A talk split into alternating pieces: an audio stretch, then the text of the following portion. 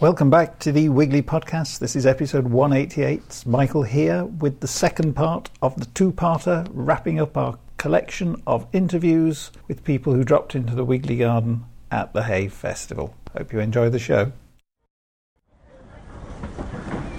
Well, during the course of making wormries to take home, I got talking to this uh, this very friendly gentleman uh, who has uh, two wonderful children who have now got uh, wormries in a plastic bottle to take home who was telling me all about his partner who comes along to Hay Festival uh, practically every year to talk about green energy, sustainable energy. And apparently, you're uh, a supplier of, of green energy. Yes. Juliet Davenport. Yes. Nonetheless, lovely to speak to you. Lovely to speak to you too. So, what are you doing? What are you doing at the festival this year?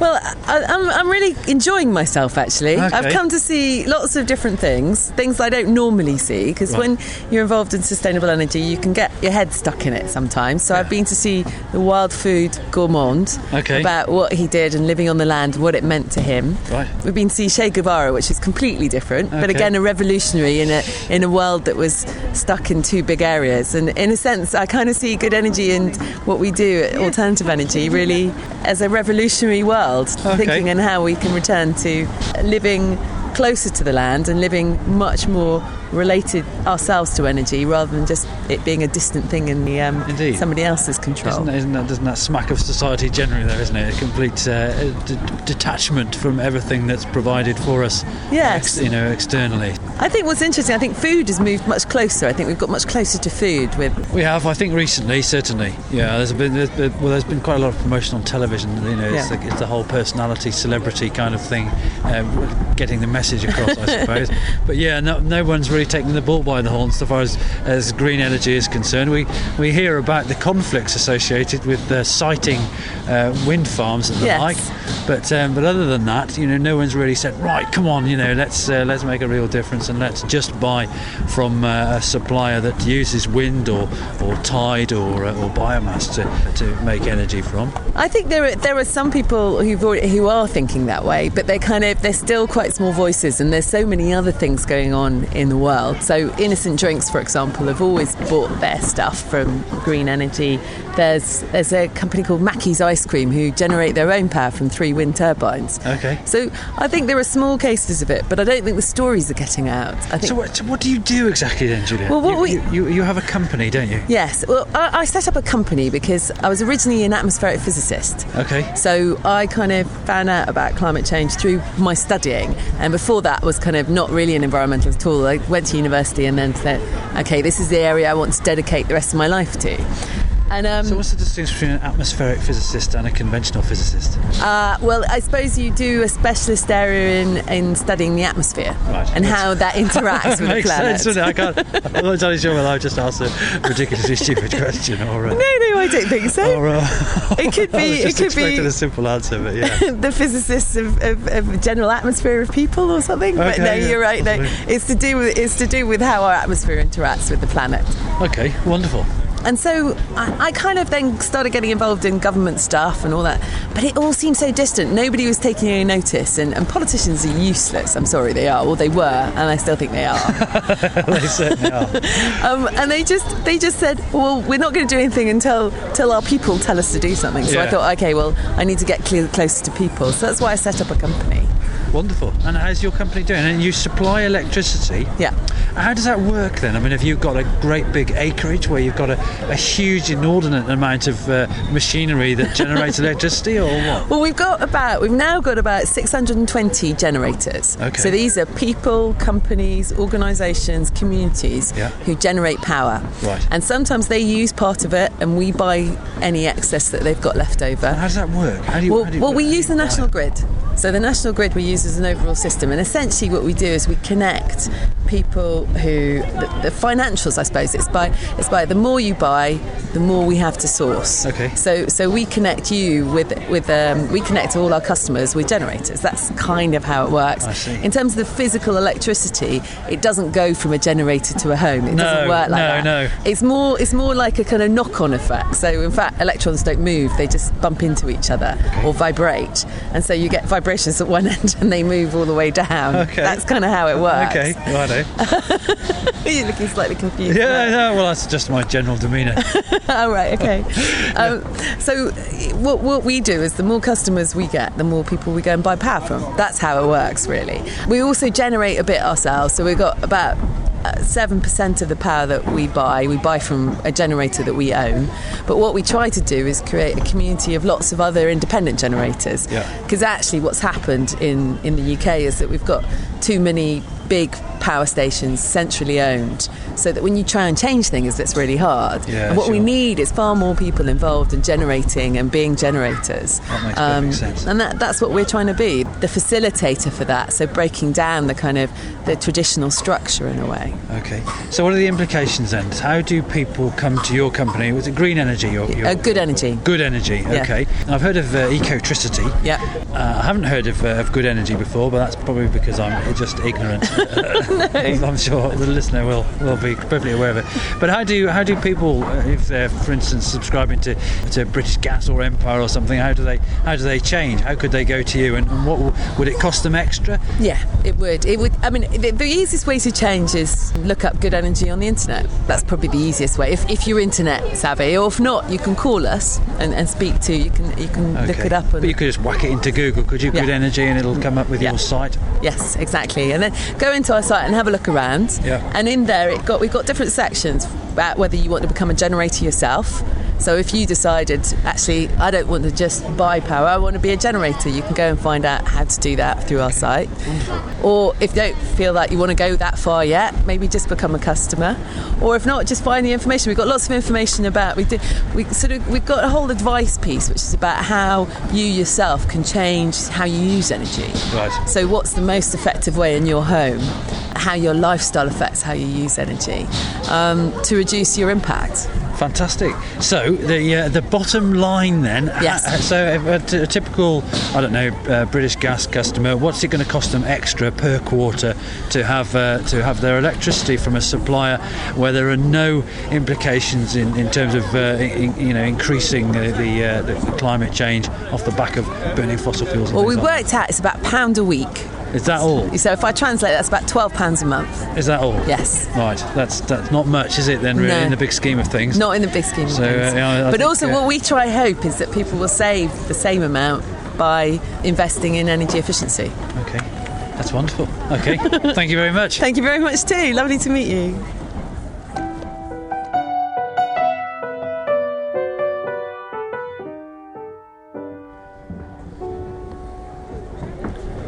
A different day today, slightly blowy, typical of uh, the festival, really. Not quite as bad as last year, but I'm fortunate enough to be uh, joined by a gentleman called Charles Hawes. Pause, yeah. Fantastic garden photographer, Yeah, this nonetheless. is a, this is a rubbish day for garden photography. I tell you, the one thing that garden photographers hate is wind, and uh, Hay has got it in spades today. what about this broken cloud? You know, this kind of these atmospheric conditions. The light does it not lend itself to uh, some some neat pickies? Well, it's actually it's. I hate to be picky, but uh, there isn't enough cloud around because uh, it's too bright for photography. so it's too bright and it's too windy. Okay, So I'll be just glad to you know, go in a tent right. somewhere and have a ice So, so you're not planning to take any uh, ace shots of the Wiggly Garden while you're while you're over here? Uh, sadly, no. I'm a tripod man, and uh, it's not with me in the car. I'm here really just to. We've just done a talk. Stephen Anderton, the author, and me have uh, done a talk on our book Discovering Welsh Gardens. Okay, and it's uh, the first book that's been on Welsh gardens. We actually have wonderful gardens in Wales Yeah, here, yeah. but they're not very well known. So we thought that we needed a book. Why is that? I think it's partly because of things like the Severn Bridge. People won't cross over the Severn Bridge and come to It Wales. costs five pound forty now. You know. I know, but you know, hey, it's good value. It's a beautiful country, and uh, the gardens are I'm not worth sure it. the bridge is an inhibiting factor. I'm not sure that the bridge is the reason, but it's uh, you it's get out for free. uh, it's like one of the only the only good thing to come out of Wales is the road to England. no, and the gardens, and we do have fantastic gardens. Oh, yeah, sure. well, Wales I'm- is beautiful. It's astonishing country. looking down So- at this lovely ragged robin you've got here. I know it's done so well, isn't it, this year? Isn't it good? Well, essentially, this is a floodplain, of course, so uh, so it's uh, suited to, to, ragged robin nicely, yeah, it, and it does well. I mean, the turf only went down, uh, where about 14 months ago, and and, it, and it's improved dramatically on what it was last year, which looks- is uh, which is good because ragged robin can go one or two ways. You know, it's uh, it can flourish, uh, or equally it can uh, it can deteriorate. You know. Well, I tell you, I was uh, soil type. photographing at the Chelsea Flower Show last week, and this patch of your ragged robin and the tree stumps wouldn't have looked out of place in any of the show gardens. Oh, Truly, fantastic. Truly, it looks good. But I mean, yeah, discovering Welsh gardens. It, you know, it's been a discovery. The the book is stuffed full of you know some really fantastic gardens in Wales, like Bodnant and Tempowis Castle. But there's also really nice little gardens that people have been making quietly away for a few years and maybe just open in the National Garden Scheme. And gardens like ours, actually, at Veddw House down at Devauden, which is getting to be quite well known. Actually, someone called it in the book, I think Stephen described it as the most controversial garden in Wales, for its credit. But, Right. uh, you know, and we open regularly to the public. But, you know, there is a whole range of gardens of So what does, the, what does the book offer? I mean, presumably you've got some uh, the- Well- amazing imagery. What's particular is that for each of the main gardens in the book, we've given 10 pages to each garden. So it's offering a really good view about each of the gardens that we feature. But what's particular also is that Stephen has been writing in the book in a way that's quite unusual for garden writing because he's been willing to say some things that are, well, let's say a little bit critical about some of the gardens or some aspects of the gardens. And usually in garden writing, you just don't get anyone saying anything other than everything's lovely in this garden. Now, I know your ragged robin looks good and your vegetable patch looks good, but I'm sure if we spent a few minutes, I might find something that I thought. No, I don't- I don't think you would." You don't think I would? Actually, I'm just I'm struggling here. This is a near perfect garden, isn't it? What's well, sure, perfect, perfectly uh, imperfect. Yeah, I think- I think you're fine. But anyway, so we, we've actually brought out, I think, some things about the gardens that people, you know, would read and think, gosh, you know, that's quite a thing to say. You know, that that, that would be better off without that, or that needs a chainsaw, or. But that's constructive in my view. People need to be more willing to discuss gardens more openly and honestly than just writing about them saying they're all looking fantastic. Purely, uh, indeed, yeah. I mean, you're absolutely right. And uh, so, it's so the, the kind of the audience that came along to your event earlier on. I mean, what sort of questions did you get asked? I'm glad to say that we didn't get asked about any kind of plant care questions. You know, you, you get a panel of people, of people What interested in gardens, and they want to know about their cactus. on my clematis? That's Yeah, right. I have no idea. The best question was actually someone asked us about what we thought uh, we ought to be doing with the Olympic garden, because you know there's going to be a garden created at the Olympic site Okay. in London, and uh, we were asked about you know what kind of garden we thought Will know, that would be, be, nice. left as a legacy? It's difficult to say. I mean, hopefully, even hopefully. and I suppose you would aspire to, to creating something that can uh, benefit uh, the community in long term. So it's something that's got longevity. Yeah, That's- well, it'll probably get bought and transplanted in Dubai or something yeah, like that. yeah. So afterwards, it's concerned about the Olympics. You know, you kind of think one of the, one of the pretty much one of the only real. I mean, I'm slightly biased. one of the only good things come out of the Olympics is what the what uh, what it leaves behind. Yeah, well, that's true. because it's a fairly astonishing waste of money generally. But Yeah. yeah we shall see. Okay. Yeah, I think it'd be an absolute nightmare. It's, everything's going to be done by committee, isn't it? You know, you can see it how people can be a room full of people discussing what they've got to have in a garden. I kind of feel a bit despondent about gardening by committee. You know, Yeah, you need to take charge. I mean, a garden is ultimately something that uh, that you, I suppose you a, a, a single person or possibly a pair of you take take Yeah. responsibility for, and Yeah. uh, it, things get complicated. Everyone's got a slightly different idea of of, uh, of what should be done and how it should be done. yeah, when you've got too many people involved in a garden. So know, Charles, what do you what do you do with your most of your time then? What, how do you spend most of your time? I mean, presumably you're you're a practical man. You spend spend a reasonable Well- amount of time outside. Yeah, I mean, I'm a hands on gardener, so if I'm not taking photographs of gardens, I'm working in our own garden. At the minute, I'm working on. We've discovered an old ruin in our grounds, and I've been rebuilding it for about 20 years. And just this wow. last week, I actually got to ground level, the floor level, Okay. and found this old doorstep of this 18th century cottage just sitting there. Oh, this wow. slate So, doorstep. so a practical, not a folly then, something that was No, uh, it's a practical use. No, it was it was a it was a little cottage, and we're now kind of bringing it right in the middle of our garden. So I've rebuilt the walls, and we're going to just gently add some ferns, and nothing too loud and special, and you know, Okay. but quiet. And Uh, yeah, yeah. Well, that's, uh, that's I suppose that's the quintessential ruin, isn't it? You know, something that's soft and shady and, Yeah. and almost slightly secretive and, and Yeah. utterly romantic. I know. I'm so excited about it. Actually, I want people to There come and see it. Yeah, yeah. Because we open our garden at Veddw House from June through till August on Sunday afternoons. And how do you advertise? How can people find We- out about when and how they We can get don't. We to usually come to people like Wiggly Wigglers, so I can give a plug for my own Yeah. garden opening. Absolutely. yeah. So when is your garden open? Well, it's it's from June through to August on Sunday afternoons from two till five, and the garden is called Veddw House, Right. And it's two miles out of Devauden village, which is near Chepstow. Okay. And it's, And it's in- relatively easy to find. Well, we're in the webs. We've got a website www.veddw.co.uk,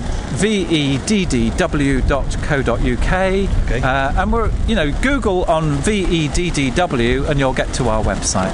Okay. And presumably, if people, uh, your your website has a host of images on there that It uh, does, people actually. Of- people appreciate, and uh, and some of which uh, will almost certainly be in your book. Yeah, and the book is on the website, so people can click through to the from the website to the publishers, and it's all terribly tidy. And this is what's fantastic about the web, isn't It it? is absolutely, yeah. no, The web is a, is a wonderful thing indeed. Okay, thank you very much, Charles. It's a Well, pleasure to meet you. Nice to see uh, such a lovely I- garden. There must be something wrong here somewhere. I think, that you'll find there is.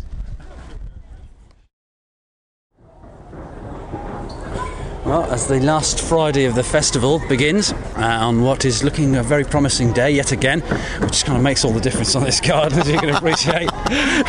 Weather is key, you know. Uh, I've been joined by a gentleman who uh, our own Rachel Harries has, has spoken to, I think, previously, who's going to talk about.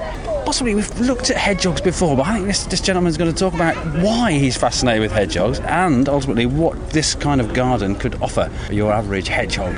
So uh, I wonder if you'd introduce yourself, sir. Hi, well, thank you. My name's Hugh Warwick, and I've uh, recently written a book called A Prickly Affair My Life with Hedgehogs, which sounds sort of terribly sort of whimsical and fun, Yeah. but actually does a whole bunch of the natural history of hedgehogs, but couched in the stories that people tell. Because it, I mean, I've just just come from the green room here, and in the space of a couple of minutes, I had people I've sort of heard of and I'm nervous of, like sort of Kate Adie and, and Rosie Boycott come in, and each time I go, I'm introduced, and they go, "Oh gosh, well we had a hedgehog in our garden," and every single person I've met, they always have a hedgehog story, and that's why I think they're so crucial as an animal because they are this sort of one little connection with the wild that we get, something right. which no other animal can offer.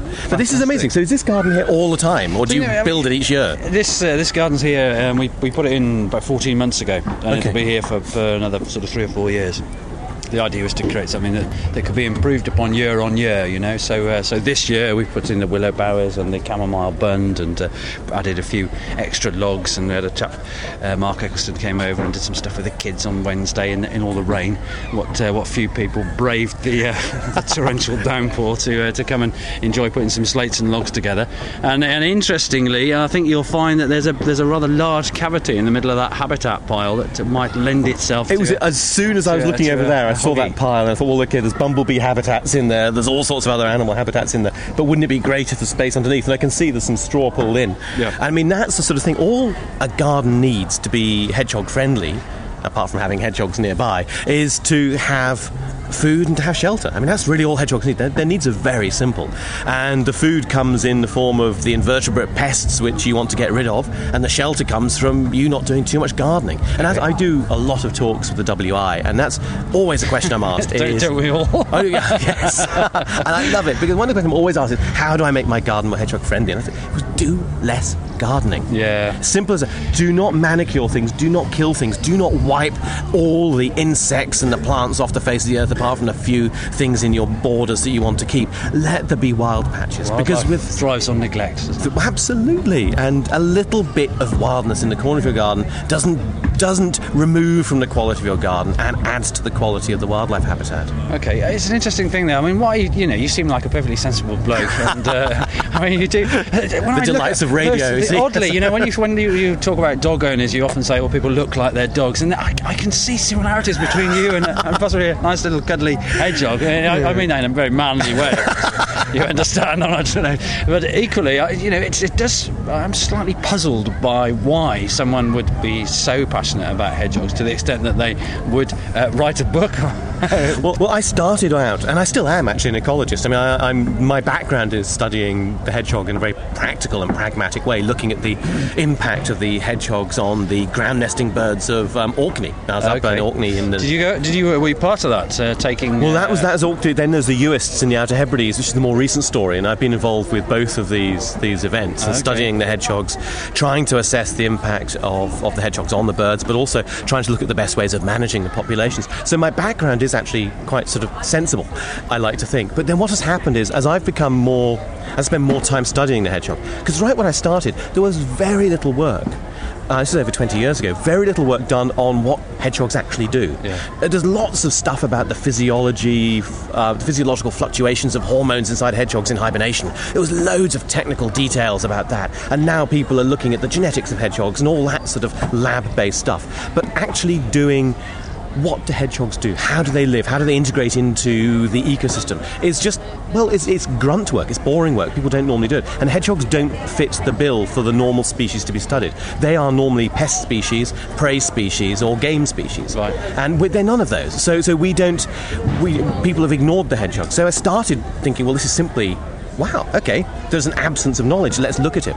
And then as I've got to know more about the hedgehog, I've, I've done more talks, I get to meet more people who are far more passionately involved with hedgehogs than I am, and, and, from that has grown. Is that possible? Oh, really? oh, talking to you now. Really, really, it is much more. I, I, yeah, I went to America, and there were some things happening over well, there. America, yeah, well, you, know, you can see the, yeah, the yeah, uh, Rocky Mountain Hedgehog Show, which is a bit like Crufts but with prickles, um, rounded off with the International Hedgehog Olympic Games. And no, no, it is true. Oh, all documented in my book, I'm afraid. It's true. Uh, but so, so. I met all these people in the UK in particular who are very passionate, the hedgehog carers and things, and really, I mean, what what my book is is as much about the stories of these people and about the reason behind their absolute passion. I've I look at these people as my sort of escape mechanism because, as you yourself have indicated, people will make assumptions about my sanity with regards to the passion with which I talk about hedgehogs. But I look to these people and go, but compared to them, I'm just really normal.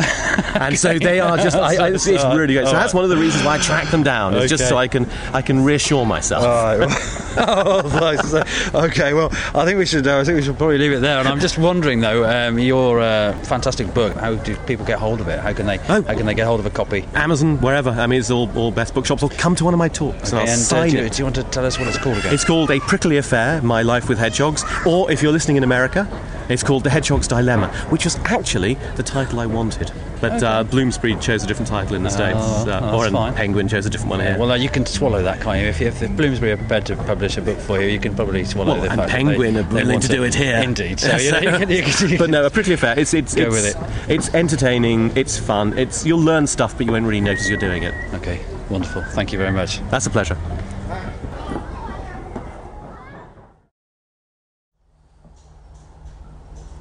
Well, the very first interview at the Hay Festival this year is uh, going to be undertaken by a gentleman called Steve Trent, and it was a, a fantastic event that's lined up for the first Friday of the festival this year, and it caught my eye because uh, obviously, as far as the listeners are aware, I'm uh, decidedly keen on all things fish-like. So the expression pirate fishing uh, was something that uh, I was particularly attracted to. So I managed to, to hunt this gentleman down, and uh, it's good to it's good to meet you. And I wonder if you'd sort of introduce yourself to the listener and, uh, and and tell them exactly what you're doing up here. Great to meet you too. And um, as you said, I'm called Steve Trent. I'm one of the founding directors of the Environmental Justice Foundation. Okay. And today at Hay, we are hosting a panel with John Vidal, the environment correspondent from The Guardian, Right. Antony Worrall Thompson, the chef, Right. and a gentleman who buys fish from Waitrose. Okay. He's a senior buyer. And the key to what we're talking about is how consumers and individuals, I think, can deal with an issue that's far out at sea, Yeah. quite simply, and actually have an impact as an individual. My personal belief is that as a consumer, you often have more choice and more power than you do as a voter. Right. Um, I think many perhaps today would agree with me on that one. And what we're talking about is we're trying to highlight the impacts of this so called pirate fishing. And these are illegal vessels that are roaming the planet, unregistered, unregulated, and they're taking very fragile and delicate fish stocks. They're targeting poor countries that have no capacity to manage or regulate or conserve their fish stocks. And they are literally stealing from the poorest people on the planet and stealing from our planet Right. what the pirates do in effect is undermine all the legitimate fishing operations. They use unsustainable fishing gears like drift nets and trawls. Right. They abuse their crews. Human rights abuses are notorious on these vessels. And they are having a disproportionate impact. Okay, I mean it's, it's an interesting thing because I, when I think of overfishing generally, I think of, about the lack of uh, direction that the common fisheries policy has got, for instance, and the and uh, and certainly the problems associated with EU vessels fishing off some of the uh, the poorer African countries, you know, off the, off the uh, the sort of continental shelves there, and depleting their stocks of fish. So the partisan fishermen are, are losing their livelihoods, and uh, and interestingly, of course, you know, the, uh, this kind of the pirate behaviour and uh, and mugging oil tankers off the back of uh, these kind of the relationships that, that occur in there. So it hadn't really occurred to me that um, there were real problems associated with, with illegal fishing as well, in addition to problems uh, with quotas. Yes, I mean, uh, alongside the chaos that we're causing, Europeans, Japanese, North Americans, you name it, um, big industrial fisher fleets are still responsible for a, a huge amount of uh, destruction in our seas and oceans. They're not properly managed, they're still not regulated. If a politician tells you that they are, they're simply not telling the truth. Yeah. But alongside that now, this, this burgeoning um, phenomenon of pirate fishing, which is probably worth somewhere in the region of 25 billion US dollars every year. Good lord, And as as we I've just said, it's hard to comprehend. it is it's very hard to comprehend, and and because it's out there, it's an unknown world to most people. You can't see it, you can't touch it, you can't feel it. no. But we have ways and means of dealing with these pirate fishing vessels. We could stop it now. We could do very simple things like get rid of so called ports of convenience. There's a notorious one that supplies much of Europe's fish called Las Palmas. Right. We could close that down. That's Right. within our power to do.